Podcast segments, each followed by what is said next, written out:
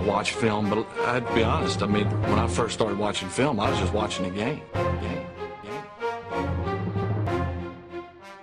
Hello, everybody. Welcome to the UK Packers podcast. As usual, I'm your host at SteedyDNFL on Twitter, and of course, follow the group at UK Packers. And as usual, I'm joined by meow buddy, meow pal. It's that Ryan Peacock NFL. How's it going there, Ryan? Well, you've thrown me with that, but I had uh, I had one thing I wanted to say to you, Steve. Go on. What is happening in three weeks from now on this very day? Um, you're getting a new pair of shoes. Well, I could be if I'm a lucky boy, but I'm thinking bigger than that. Although I do have size 13 feet, but bigger than that. It's pretty big. Is there anything bigger than that? Well, there might be one thing. Way, uh, it's probably the season opener against the Seahawks. We're going over, baby. Yep. So it's really getting real now. Three weeks away. It's time to start changing up those dollars. Unless you're Steve, who says no, don't do that. You get a better exchange rate with the bank. Just use your debit card. There's a top tip for you there. Um, but yeah, it's it's getting real. Three weeks away. I probably should get some uh, travel insurance because I get the feeling going on a trip with uh, Tom Coles and Scotty Mann is probably going to put somebody in a hospital. Uh, So get your insurance sorted. And don't tell the insurance company because they actually won't insure you. I think is the Yeah. you know. There's red flags. travelling with any with any uh, dodgy characters? Just say no. I think you know what I reckon they've been asking people for years. Are you traveling with Tom Coles? And everyone else just doesn't know what they're talking about, but we do. This is Mhm. going to be the one time that we'll know what they're talking about, right? I know. We'll know. And guess what? What's that? It's been confirmed there is free beer on the aeroplane. Free beer. See, bodes well for you, doesn't bode well for me. I've got to drive a bus when I get over. You're flying to Green Bay, you who're. Not driving a bus. Got that stipulated in the contract. So yeah, flying to Green Bay on a private jet, obviously. We've got very different contracts. Uh, I'm the typical Paddy. I was like, "Do you want to drive a bus? I'll drive a bus for you. I'll paint your house as well, and, and I'll sell you a gate." And Rhino just uh, jetting straight into Green Bay, buddy. Yeah, yeah. I could. Yeah. No, I'm not going to make that comment because you'll turn me off. It's going to be a great weekend. We're going from, or as you'd like to uh, repeat back to me, come here to me. Um, so it's uh, from one weekend of greatness to some more greatness. We, do you know what this we say every week because this is the all-time UK Pack team, and we've focused on coaches this week. Not the coach that I will be driving uh, in Green Bay, but a different type of one. Um, Get this, over it. Yeah, this yeah, this was the easiest for me.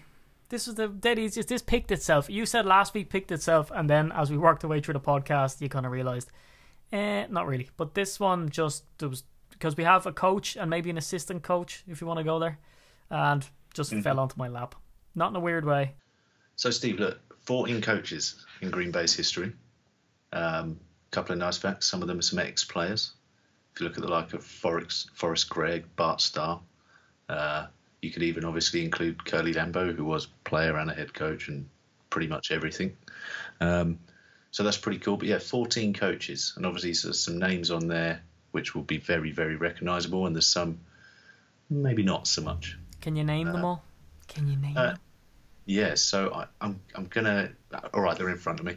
Curly Lambert. I was gonna say, and I'll even do it in order of that, but, but no, they're in front of me, obviously, because because I do do my research. As uh, I know that's very much opposed to everyone's opinion on Twitter.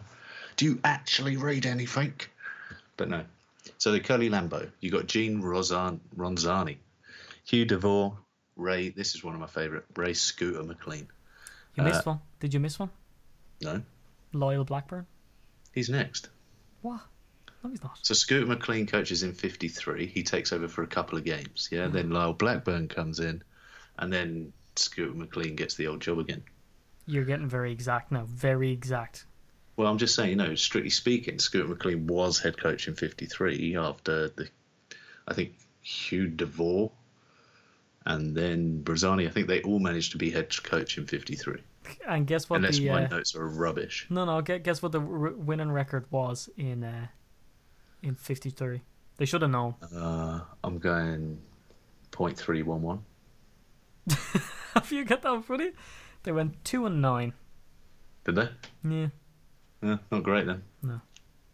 No, I don't know what it the point was, but I can't do can't do the most basic of maths. Come on, right? So then Lisle Blackbourn comes in, then Scott McLean comes back. Then this guy called uh, Vince Lombardi, um, Phil Bengtson after him, who was handpicked by Vince Lombardi, handpicked. Um, didn't work out so great. Uh, not terrible, but not great. Then Dan Devine, which I think is just a great name because it rolls off the tongue. And then of course the legend comes back, Bart Starr. That's mm, doesn't go so great either. Then Forrest Gregg's back, uh, also not so good. Lindy Infante, which are, again another name that just works, doesn't it? And then the success I think starts to come back at this point. Mike Holmgren um, does his bit. Ray Rhodes, which uh, did get a shout out, believe it or not, from one of our fans. So Paul Davies said, "What about Ray Rhodes?" I think it was possibly tongue in cheek. Yeah. Um, and then Mike Sherman, then Mike McCarthy. So pretty decent list of coaches. Some uh, particularly interesting coaches. Uh, loads and loads of stories. But obviously there is one name that does does stand out. And uh, no, Paul Davies, it's not Ray Rhodes. Scooter McLean. Oh yeah, what a ne- oh no no. Yeah, he was Oh. pretty poor. Uh, Isn't that? It's kind of. It's like great coaches peppered with mediocrity.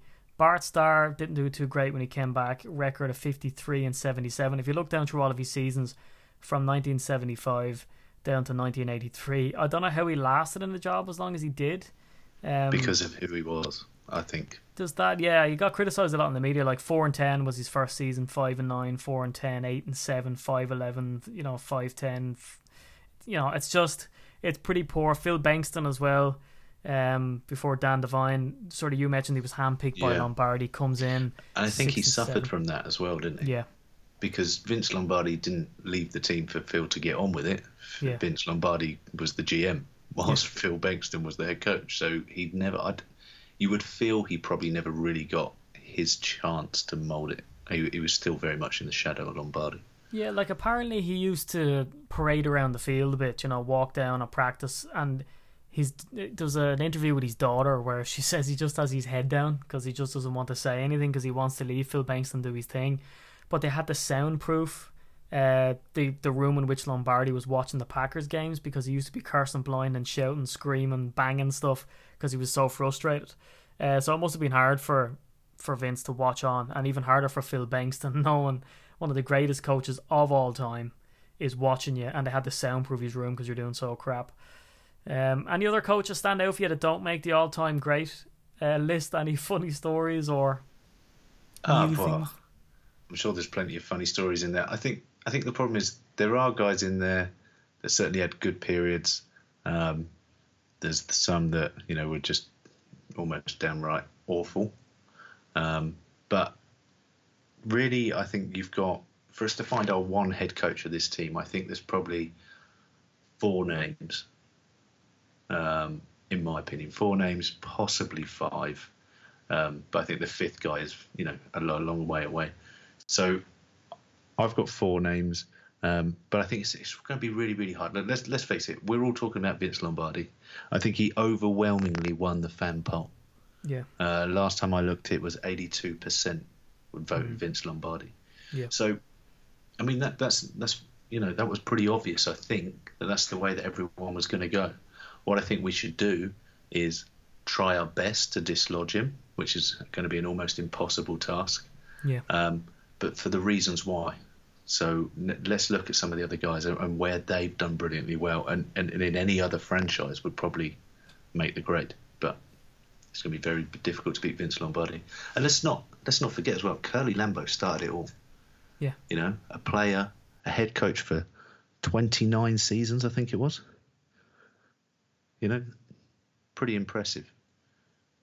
And he he's he, he coached over I think it was 320 340 odd games, is it, or something like that? Near near enough, give or take. I haven't got that written down, but I'm sure it's a ridiculous amount. And he's nearly up at uh, 0.7 uh, percentage win rate. I think it's six six eight. Yeah, it's um, it's pretty mental. He was a six-time NFL champion, so again, he was the first to three-peat. Uh, Yeah. So 1929 to 1931, and then 36, 39, 44. What stood out for me with um, Curly Lambeau was is that, like, yes, he started it all, um, and he has a stadium named after him, but it's his consistency. Like the end of his career was, you know, a bit of a shame that it went downhill, but he stayed competitive and kept them in the running all the way up to around his maybe second last year that he was in coaching in Green Bay. So as a player, he went from 1919 to 1929. So that's a 10 year stretch as a player. Um, and then as a coach, he was the head coach at the same time that he was a player. Uh, so they, they put him down as a coach from 1919 to 1949, which is 30 years. Uh, an awful lot of people don't know that he pissed off to the Chicago Cardinals for a year uh, to be head coach and then went to the Washington Redskins then from 1952 to 53. I believe he had a massive yeah. falling out with the Washington head coach in the lobby of a hotel and got fired unceremoniously. Um, but it all went downhill, and I know we mentioned a lot on the podcast, and we're kind of history buffs, but it kind of went downhill after he bought Rockwell House, which was their training facility, which was just an untold disaster. Rockwood Lodge, See, sorry. Yeah, you asked for interesting stories. This is, I know it's my, one of mine and yours' favourite Packer stories. Mm. Uh, and I, and I would love to know the truth of it. yeah, it's you know he buys this place for I think it was what was it I think so Irish uh, thirty two thousand uh, and spends another f- I don't know what it was like four grand on renovations. I read all this about a billion times now already. Uh, some numbers like that anyway, but it really put the the whole team under financial pressure. I feel bad for the guy because like he starts it all off. Uh, you know, this kid from Notre Dame was really good, comes home, gets sick, gets tonsillitis. The doctor says he has to hang about. Um, then George Whitney Calhoun, who's in the media at the time, comes over, and the rest is history. I think you know. Hopefully, you all know the story. If you don't, go back and listen to some of the history podcasts. You know, he brought it from anonymity. They were an independent team, and then he brings them up into the National Football League in 1921, and then the National Football League Western Division in 1933. You know, wins those six NFL champions uh, championships. Um, you know, he's in the Pro Football Hall of Fame. He's a prominent kind of you call him almost an owner, even though it's community based. But he kind of moves away from all of those ideals at the very end, um, which probably I don't know blackens his name to a degree.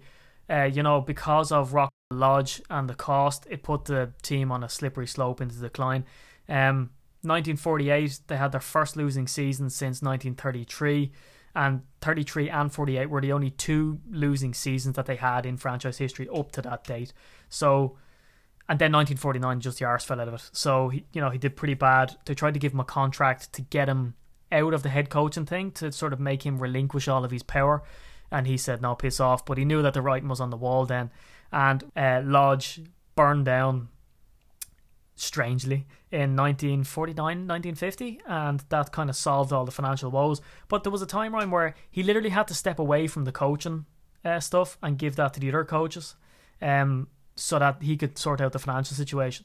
So yeah, he was he was an awesome player. He's as you said, regular season wins 226 hasn't been uh, surpassed uh, for his career was 229. Uh, postseason he's three and two. He makes my number two on this list. Not necessarily can be pried away but, with. Right, so I think this is this is now my my argument against it. So not only does Curly Lambeau get the team set up, and does 302 different jobs for the team. But um, don't quote me on that number.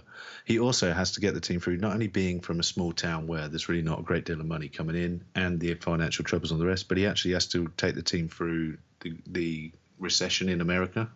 He has to take the team through the World War issues that were going on um, with lack of players and all the rest of it. So he has to take the team through not only from its very beginnings and creation, but he has to then take the team through some of the toughest times, not just for for the Green Bay Packers or for football, for for America.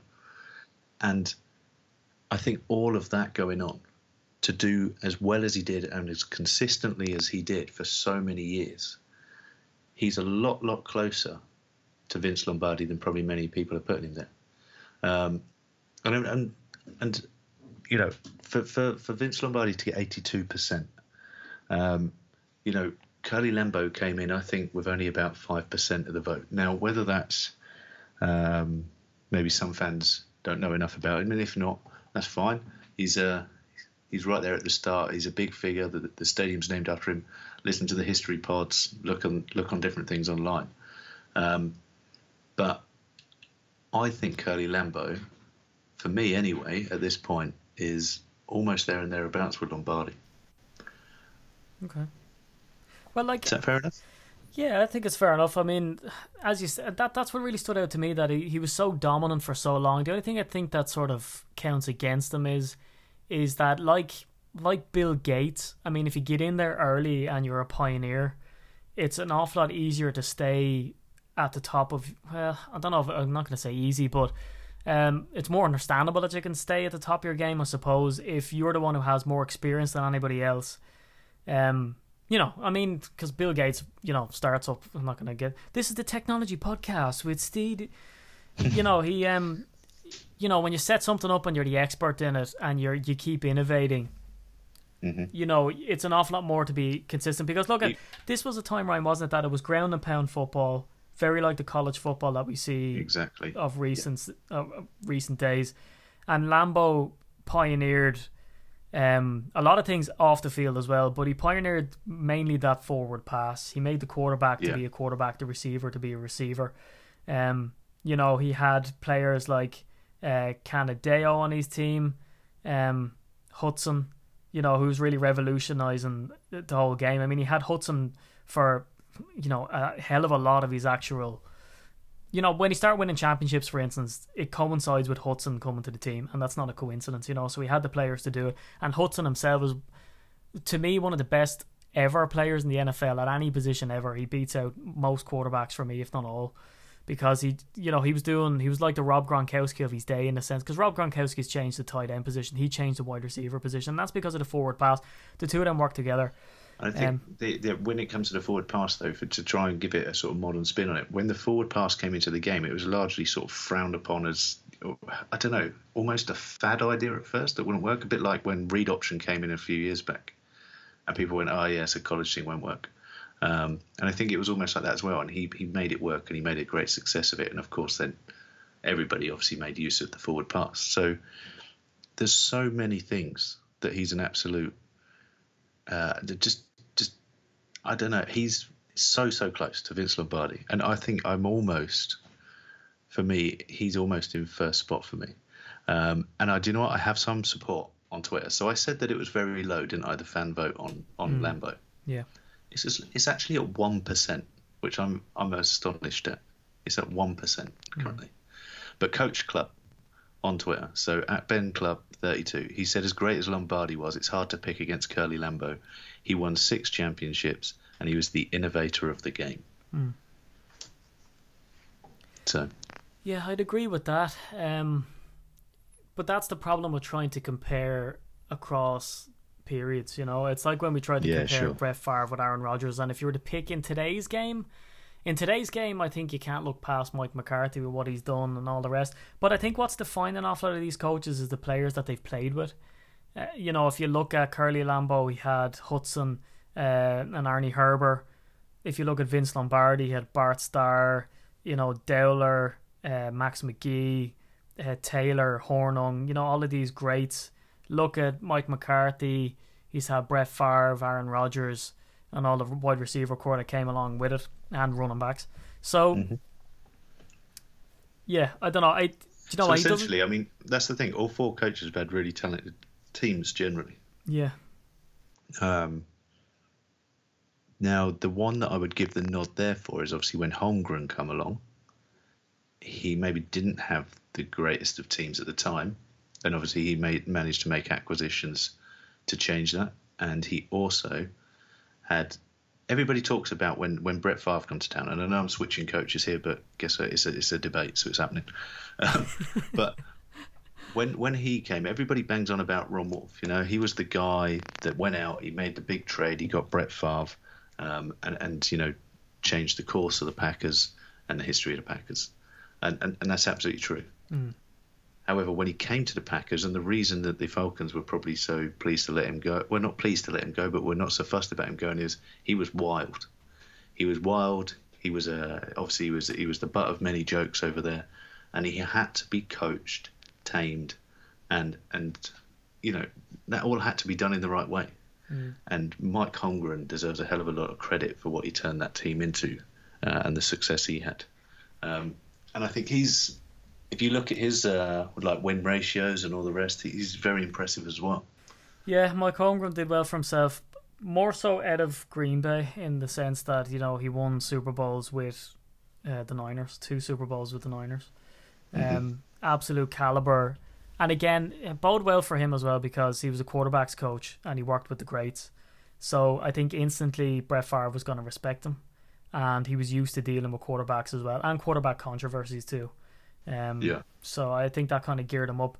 But the thing that sort of counts against Curly Lambeau is the fact that he nearly financially ruined the team, and then on top of that, he tried to get investors when they were on the slippery slope to bankruptcy to back the team, financially back the team, and one of the uh, stipulations that he had was is that he was going to move the team out of Green Bay, and of course there was massive uproar at the time, and he nearly got slapped around for it, you know, because that's obviously even today the minute you mention, you know, you can do it just for fun uh, on Twitter. I wouldn't dare do it because uh, it's ignorant, but you could easily get onto Twitter and say that I think the Packers should have a home game abroad as an international series game, and you'll probably be reported to Twitter, and they'll block you, delete you, find you, and uh, ship you off. So you just can't do it, and that's what he was doing. And he he put the team into this sort of unstoppable slip into anonymity, and as well as that, like an interesting thing about it was is that the support for the team at the time was at an all time low. So the financial revenue from people going to the games was crap. So he nearly killed the whole team. It was only because his you know, frivolous spending with the Rockwood Lodge burned down. All of the money that they got for that put them on equal footing. But Vince Lombardi, and let's get on to him, he comes in next and he single handedly saved the franchise for forever because since he came in, so his first season, um, now bear in mind, like he came in after Scooter McLean, and Scooter McLean went 1 in 10, and Vince Lombardi had five Hall of Famers on that team. And is what I want to ask you. Like, he had five Hall of Famers on the team, but did he? I mean, when any other coach, are they Hall of Famers? Or is it the Vince Lombardi effect? His first season, 1959, he goes 7 and 5 after going, Scooter McLean going 1 and 10. Then he goes 8 and 4, and they lose the championship game 17 14 to the Eagles. And since 1960, every single game has been sold out since then because the community got behind them. So he's the financial savior and the football savior of this team. Ryan, did he do it because, like what we were saying, the players that he had were so great and he just molded them the right way? Or did he make them into great players by switching positions and making them believe in themselves and just being a, pretty much a badass? I think you're absolutely right about the the players on the team. I mean, yeah, there were there were guys on Scooter's team, um, but I mean, you could have the best bunch of players in the world if you don't have a coach to bring it all together, uh, to mold it in the way that works, to, to to sort of utilize the skills of that that players, then then it probably won't work. And I think that is the main difference there. Scooter McLean obviously wasn't wasn't the right fit in that sense. And I think Ray Nitschke, we spoke about him. I think it was on the last all-time pack because we we we picked our linebackers and we spoke a bit about Nitschke then. Uh, and if you remember, in his first few years, and and I think he was um, drafted in '58. So in his first few years, and, and one of them under Scooter McLean, um, obviously he, his career didn't start off great. He didn't come in and he wasn't a star from the get-go. He was built and he was trained and he was coached into becoming a star. And I think a lot of the players under Lombardi, whether they were there before or whether they joined under Lombardi, I mean, let's, let's look at some of the players that joined under Lombardi. Um, a number of those guys came in at a position. He said, no, no, no, no.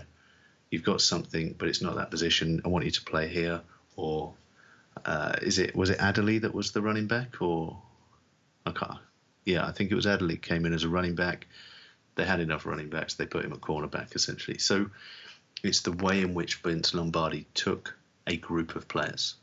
Um, that yeah, some of them went on to be Hall of Famers, but I think Vince Lombardi was the reason for some of those players going on to be Hall of Famers. Yeah, and I mean, this is the first time that we see. Well, it's it's not the first time, but it his philosophy still enduring. So his motivational techniques, um, you know, the way he went about his business still endures. He's still seen as one of the best coaches of all time. Anytime you know you type in motivational coach into Google or YouTube or any of these things, you know, Vince Lombardi comes up. His quotes float around the internet constantly you don't have to be a Packers fan to know who Vince Lombardi was, and of course the Super Bowl trophy is named after him. Yeah. He won Super Bowl one, Super Bowl two. He's a six-time NFL champ, uh, Hall of Famer, and revolutionary. his philosophy, like the Packers sweep. You know, I, who's who's that? Is it in the Vince? It's a Vince Lombardi documentary, maybe, or I don't know what even I saw it on, but I think it's John Madden talking about where he was a young coach and he goes to a Vince Lombardi, you know, sort of coaching session, and it's just about the Packers sweep this one play. And yeah, Madden sits, hours and hours and hours. yeah, he sees, you know, Madden sits down the back like a bit of a piss head, and he's sort of thinking, you know, listen to this crap for eight hours. One of them. He said he listened there, and he was mind, his mind was blown by the nuances to that Packer sweep play. You know, you think it's everyone drags out right to, you know, offensive linemen create gaps for whatever, but it's so much more intricate than that because he had every single scenario covered, and his offensive lineman knowing that if that scenario happened, this is what you do, and the running backs would no. You know, just absolutely incredible. And Madden even said that he was blown away listening to this guy because, you know, here he was, the petulant young lad down the back, and really, this is something that if this was one play that Lombardi had, that it could go on for so long, was unbelievable. But right, what stands out to me about Vince Lombardi as well, not only his amount of wins and all the rest, uh, was his relatively short career um, in Green Bay. You know, in comparison to the amount that he won, I mean, just his win rate was unbelievable. Uh, Ninety-eight wins, thirty losses, four draws, uh, nine and one in the playoffs. Yeah, that's just an unbelievable stat, isn't it? Basically, if you're going to the playoffs, you're going to the big game with him. But Yeah, yeah, unreal. And you- you're right. It was it was obviously short, and, and the reasons for, for why he left, uh, I think people know about. But it, it's a shame, and obviously then his health would have essentially curtailed any any career anyway. But could you imagine if he had had a 10, 15 year career with Green Bay Packers, how different things could have been? You know, and we'll never know. Um, and th- there's no need to even really talk about it. But yeah, it's, it's such a shame it ended early. But I think Vince Lombardi obviously gets a lot of support from uh, from the guys around the um, the Twitter and the Facebook. Um, Ben Ben Codwaller. I always say this name wrong. Sorry, Ben. Ben Codwallader. That's I, ho- I hope that's his definite surname because that's just a great surname. He says Vince Lombardi. Rob Gardner says Vince Lombardi. Tom Coles, Jill, Jackie Steed, uh, Matt Salt. Um, who else we got on here? Cassian. Basically, and Richard Day. So, hell of a lot of people being picking Vince Lombardi. And to be fair, when we were talking about this last week, when we did it at the start of this week, this is the guy we thought we were going to go for, right? This is the guy that we had to beat out. And it is very difficult to do it. Um, I think Curly's very, very close. But, I mean, if you just got to look at all the records he's beat, all the, the things he's won, you know, winning that very first uh, NFL um, versus the AFL game, you know, the very first Super Bowl was was basically if he'd have lost it, I think he'd have pretty much. Know, he'd have been like the the black sheep of the NFL family, wouldn't he? He'd have almost killed his own career because he had nothing to win essentially in that game. Obviously, went on to be a Super Bowl, so now it's it's a great thing. Um, but to have the trophy named after him as well, if he hadn't have won those games, then I think it's been quite obviously said. I think again in, in America's Game documentary, they say you know if he hadn't done what he did, everybody would probably have been playing for the Tom Landry Trophy yeah, without a you know and it's as simple as that he's he's he's a guy that doesn't just doesn't just dominate Packers history but he dominates football history in general Yeah, and what a dream team that New York team was that he came from. I mean, you've Tom Landry, defensive coordinator, Vince Lombardi, offensive coordinator. Pretty mental. Uh, they, they did that from 1954 to 1958, and of course, one of those NFL championships that he's won because you know he's won six. One of those was with the Giants. So before anybody jumps on me, I know.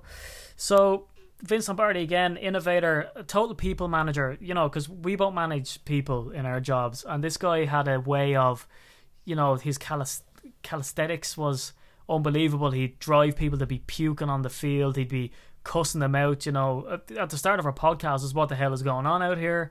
You know, he was a tough guy, but a family guy, and as well as that, what he did for you know equality, uh, race, you know, black rights, gay rights, you know, because he had uh, he had a black player who was, I think, engaged to a white woman, and there was all this talk of, you know, he was going to be expelled from restaurants around Green Bay, and he said that, to anybody, if you discriminate against them, uh, well then we're not going to bring the Green Bay Packers into a restaurant. You're going to suffer, you know. And then his brother was gay, and he was known that if anybody was to pick on a player who was allegedly gay, that he said that they'd be fired on the spot. So this is a guy who's you know he come up with the original thing of, you know, we don't care, you know whether you're black or white, we don't care whether you're gay or straight. If you're a good player, you're going to play for the Packers, and everyone is going to be treated equally. Yes, you chew your ass out, and it's funny, uh, isn't it? Dave Robinson comes out Ryan and says, you know, Vince Lombardi treated everybody the same like dogs, you know, and that that's just the way he had it with the players is that he used to dog out of it, but it wasn't because of anything, you know, there was no race behind it, there was nothing like that. If you're a good player, you're a good player, and he'd, he'd stand behind you. Um, Vince Lombardi gets it from me, just the impact that he had in the game, how he saved the Packers financially, how he saved them on the field, how they've been sold out ever since. Um, you know, he didn't mess around. He got rid of players when they got old or maybe disruptive, or when Mhm. he felt that he got everything that he could from them. He made the tough decisions at the time. And in a way, he left at the peak of his powers too. You know, he didn't stick around and decline like Curly Lambeau did. So he's definitely number one for me. Curly Lambeau number two. But honourable mentions have to be given to some other guys around here, right? Yeah, I think um, one of those guys, as we already touched on, Mike Holmgren. Um, you know, he he was very different uh, to Lombardi in his style, wasn't he? You know, if, if Lombardi was a totalitarian uh, type figure, um, sort of his way, and that's the only way type type figure, Holmgren comes across in a very different way, doesn't he? I mean, you've seen the America's game for the for the Super Bowl versus the Patriots. I think most people listening have probably seen it. He just comes across as a really fun-loving, easygoing guy, and yet he's the head coach of the Green Bay Packers, and he probably had to be because could you imagine trying to be authoritarian with Brett Favre? It's probably not going to work with that guy, is it? So they probably came along in, in sort of the perfect marriage at the right time for the Green Bay Packers. Um, and you know he's got a great record as well. Unfortunately, it was only one Super Bowl. It, it should have been two, um, but I think Terrell Davis probably had a had something to say on that one and, and put an end to it. Um, there was also plenty of other opportunities where we got close in the playoffs to, to getting back to a Super Bowl, um, but it didn't happen. So that's unfortunate. And I think for me, the other one um, would be Mike McCarthy right now, current coach. Now I know he's got a lot of flack in recent years, um, but he is one of the best coaches in the league. His record speaks for itself. His success on getting to the postseason speaks for itself. He's a Super Bowl winner. Yes, we should have been to more Super Bowls, but guess what? His career's not over, and guess what? He still has number twelve at quarterback. So he could well. We don't know what the future's going to hold, but he could well be far more competitive in this argument, if you like, than than he is right now. Um, but certainly, that they would be my top four. They're the four I had written down: was McCarthy, Holmgren, Lambeau, Lombardi. Um, and I think they're probably the four that everyone was thinking, unless you've got anybody else. No, they'd be the same. I mean, honourable mention again to uh, Mike Sherman, uh, who did Yep. a good job, you know, in Green Bay, posted Mhm. a record of 53 31, you know, 9 and 7, 12 and 4, 12 and 4, 10 and 6, 10 and 6. I mean, you know, I did pretty well. The last season sucked with 4 and 12. Um, but yeah, like Mike Holmgren, again, interesting guy. And again, there's that recency bias with him, right? Is that you look at him and you see him in all the Brett Favre documentaries, you see, no more rocket balls, please. You know, that thing, you see. And what came out with, with Brett Favre, you know, getting the jersey retired, getting his name up onto the stadium and the Packers Hall of Fame, the Pro Football Hall of Fame, all the rest. You know, that reunification between Pack Nation and Brett Favre. Mike Holmgren's played a big part in all of that and coming out telling stories that, you know, especially because when we did that um, recap a while ago and we had a Mike Holmgren coming on and saying, you know, he was like the son that he never had. His voice cracks and he goes to cry. Something about a grown man crying really you know, hits you right in the nards. So for him to say that, and again, that story where he said to Brett, "Look, we're tied together. If you fail, I fail, and vice versa. So you know, we, Yeah. you know, we're married in this, whether we like it or not. So we have to keep going." And just the stuff of, you know, like the no rockets balls, and he says like, "Okay, that's it. Get the other quarterback in. Get the other quarterback in." And he goes, "No, no, wait, no, wait, Then wait, puts him back. wait." Yeah, and you know, he's, he has to know what he's doing is wrong, right? And then Yeah. as well as that, sometimes the legacy that people leave in the game. So if you look at some of the coaches that came in on under Holmgren, Um, Steve Mariucci is the famous one. The tape he had to listen to with Brett Favre burping his balls off uh, is something else. Jon Gruden was one of his coaches. Andy Reid, one of his coaches, and you could probably think of a of a bunch of others. But you know, these these some of these lads still coaching in the NFL. Um, you know, Andy Reid doing doing pretty well with with Kansas, no matter what people want to say about him. So it's his Yeah. sort of coaching tree that's come out of it. And of course, Mike McCarthy, Ryan, as he said, look, if he'd won a few more Super Bowls, he'd be de facto number two, definitely. And I think in today's world, if you were to pick the number one coach, I'd go Mike McCarthy number one, Lombardi number two, maybe. You know, just because of it's today's world, it's slightly different. I don't know. Did I just say that? No, I didn't. Right, Lombardi No, number I one, Mike McCarthy scrub that. definitely number two. After you know checking I myself before I right. wreck myself, Rhino. Mm-hmm. Um, but yeah, his numbers are crazy, and even Bill Belichick comes out and says that he's one of the best coaches um, Yeah. ever, and his stats. He is, and anybody that gets on his back needs to needs to have a little, you know, take yourself off into a quiet room, have a little word with yourself, open up another cold beer, chill out, come back and think about it. Yeah. Because unbelievable coach, and there's many teams out there that would uh, would snap him up in an instant if he became available. Now, the only criticism that I would have of Mike McCarthy is the fact that he's the head coach. You know, he has to pick his defensive coordinators and he has to get the defense in line. I don't think the defense would get away uh, with what they have done over the you know previous number of years. If it was under a coach like Vince Lombardi, I'd say they'd be chewed out and they they'd be kicked out. You know, and even the defensive coordinator wouldn't be hanging around. And even Mike McCarthy came out and he's hanging his hat on Dom Capers this season by saying you know, we had our troubles with Mason Crosby at kicker.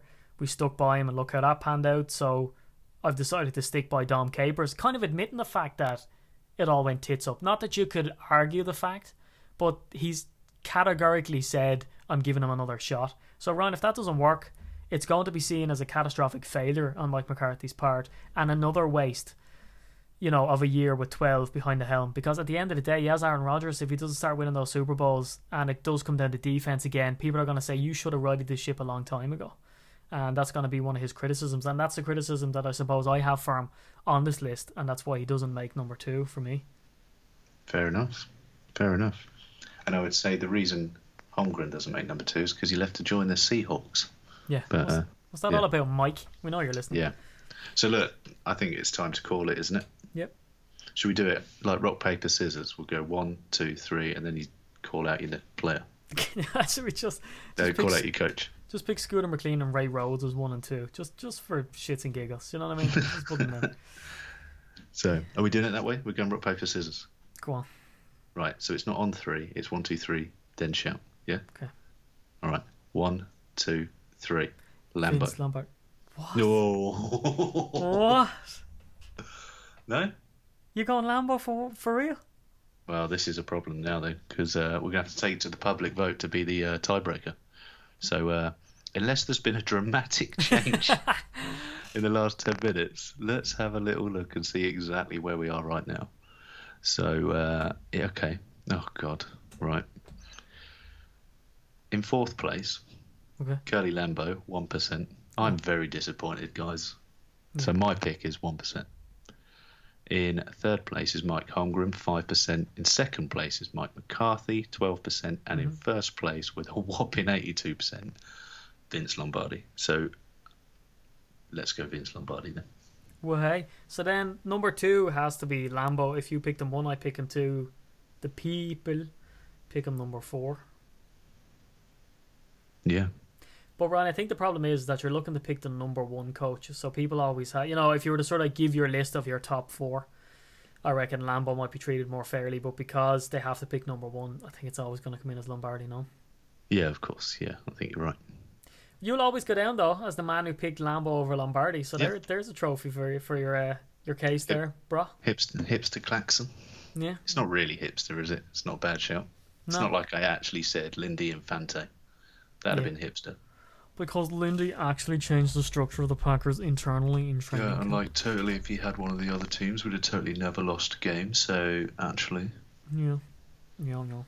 you know what I mean? Like totes. Good stuff, Rhino. That's the all-time UK Packers coach, Lombardi. Happy? Oh yeah, yeah. I, I couldn't really lose with that one, could we? I know I went Lambeau, but uh, couldn't really lose with that one. I reckon So- we go uh, wide receivers for the. Let's do it, yeah, and let's let's have the debate as uh, why 14 doesn't make the team. There's no way that's happening. I just wanted, I, I don't actually really believe that, but uh, just wanted to see Steve throw his tea across the room. I got sick on my lap. On my lap. I have a sicky Mickey. So anyway, Very that's suggestive. that's it for uh, this week. We will be back on Sunday, and delightfully so. We'll be bringing you all the training camp news, and the game is on Saturday night into Sunday morning over here. So we'll be able to post review that and talk about why Ty Montgomery's lost the starting job after only two meaningless preseason games. Well, maybe they're not meaningless, but anyway, join us Monday morning for all your Packers needs. It's at STDDNFL on Twitter. It's a, it's a bit of scatological end. Uh, at UK Jesus. Packers for the group account. Jesus. And my old buddy, old pal. Jesus. It's, at, it's old pal at Jesus NFL. It's at Yeah. Ryan Peacock NFL. Holla. what type of gangster shit is that?